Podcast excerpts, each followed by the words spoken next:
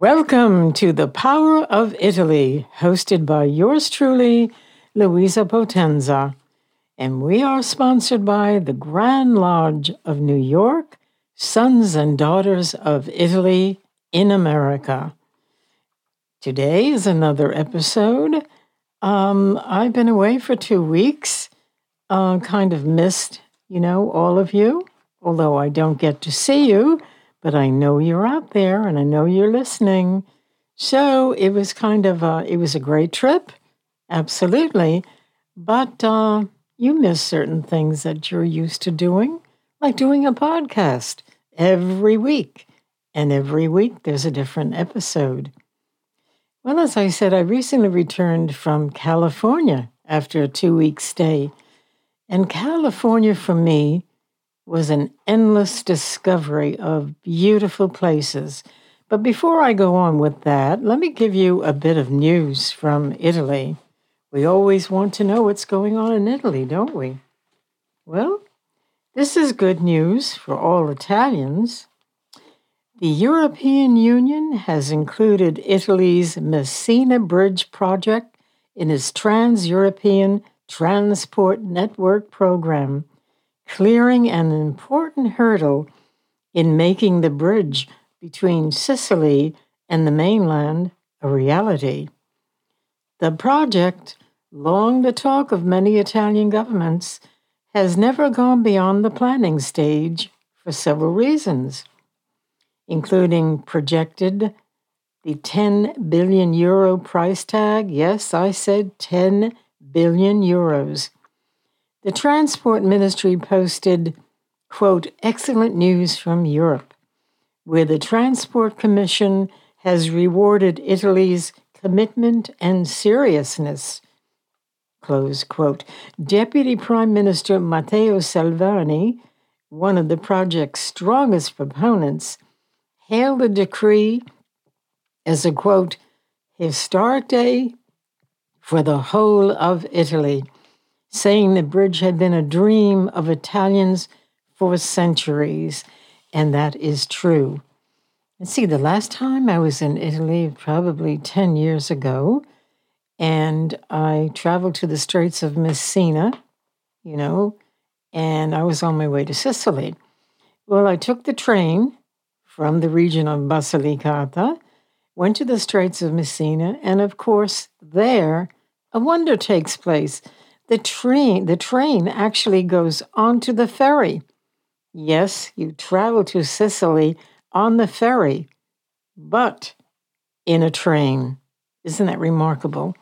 But now, well, I don't know how long it will take for this project to get started and completed, but uh, I think all of Italy has waited a long, long time for this.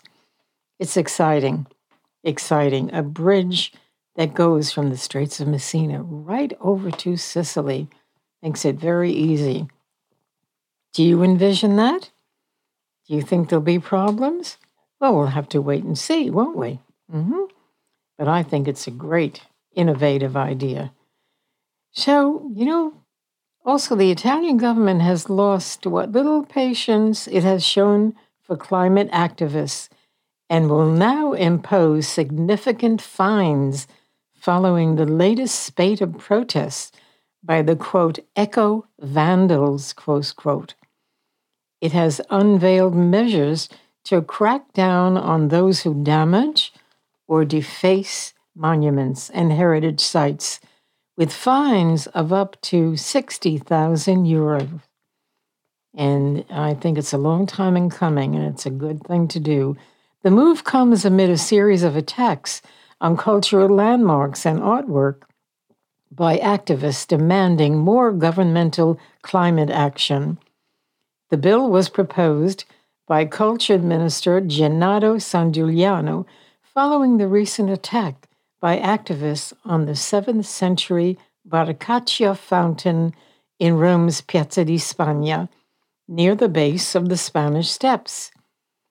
Those who carry out these acts must also accept financial responsibility, said Sangiuliano, noting that costs typically range from thousands to tens of thousands of euros to clean up after such demonstrations. The Blitz at the Barcaccia fountain, which saw its waters dyed black, was the latest in a string of actions ranging from staging roadblocks during rush hour traffic to activists gluing their hands to artworks. Deplorable, actually. And it was very evident if you watch the series on CNN, Searching for Italy, yes, and it did show the city of Rome. And, well, it was very dis- disheartening because there was graffiti all over the beautiful cities, you you know, defacing the architecture of Rome. A deplorable situation. But that's not new, of course. It's worldwide now. So I think there has to be a crackdown. And Sangiuliano, good for him. He's doing the right thing. Well, let me go back to my trip to California. It was an endless discovery of beautiful places. Northern California, I say, is Mother Nature at her best. Mountains, majestic mountains as we drove the roads, and you could see them in the distance, and they had snow capped tops everywhere and tall, tall. I don't know if they're evergreens, I don't know the, the right name for them, but they seem to touch the sky. Very majestic, green trees. But there was even more to discover.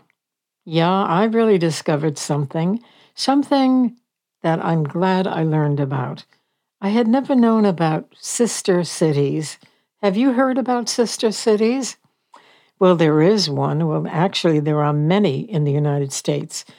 The one that we passed as we drove through Folsom, and incidentally, Folsom, you might uh, connect with the iconic singer Johnny Cash, who visited Folsom Prison in on January 13th in 1968. And he went there to entertain its inmates. And you know, the city of Folsom is really known for that, but it's known for much more. It is a sister city. And it, the city is called Pieve del Grappa in Folsom. And Pieve del Grappa in Italy is their city, sister city of Folsom. Now, what is a sister city? Well, by, de- excuse me, by definition, it is linked to another, another city, usually for the purpose of cultural exchange.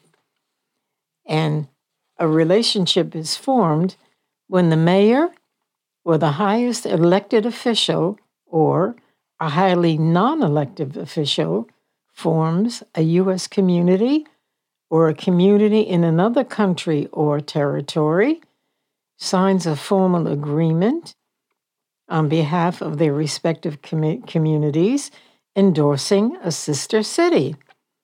I hope that's clear to you. Okay. You must have municipal compatibility and the ability to develop and maintain the relationship. And lastly, the potential to promote cultural, educational, and economic initiatives that are mutually beneficial. Sister Cities, the acronym SCI, is a nonprofit citizen diplomatic network that creates and strengthens partnership between communities in the United States and those in other countries. Sister Cities International actually began in 1956, and it was the brainchild of then President Dwight D. Eisenhower. He envisioned a way for U.S. cities to create formal relationships with foreign cities. Cities called then exchange information and ideas in order to develop friendships and deepen cultural understanding. What a great idea, wouldn't you say? The oldest city relationship was established between Toledo, Ohio, and Toledo, Spain in 1931. And in the United States, there are over 700 cities dedicated to bridging the cultural gap of their international counterparts. There are 1,800 sister city partnerships. Pieve del Grappa in Folsom, California, became a sister city in September 2000. Its counterpart in Italy is located in the province of Treviso, which is part of the Veneto region of Italy. Well, I discovered all of this driving through Folsom, and it just piqued my interest. And I think it was a wonderful idea once this was promoted. Uh, and as, as a matter of fact, in Pieve del Grappa in Folsom, California, there is an historic Murer House Learning Center, and it's named after Joseph Murer, who was born in Crespano del Grappa, a small town about 30 miles east of Venice, Italy. And the Murer House holds special events like Italian car shows, Italian cooking classes, Italian language classes, and on display there are Italian cars, motorcycles, scooters, and bicycles. Well, that's what's going on in the sister city in Folsom, California. And you know what I was thinking? They say that our country is just split in half, very diverse. We just we can't seem to get together. And this idea of sister cities is just a wonderful concept. And I think that if more of us learn about them and maybe we initiate more, that would be a way of, you know, countries getting together, mutually beneficial to both, wouldn't you say? You know, and we would learn about one another. We would be dedicated to the same goal. I think it's wonderful. And um, I hope that, you know, that you've learned something. I certainly have.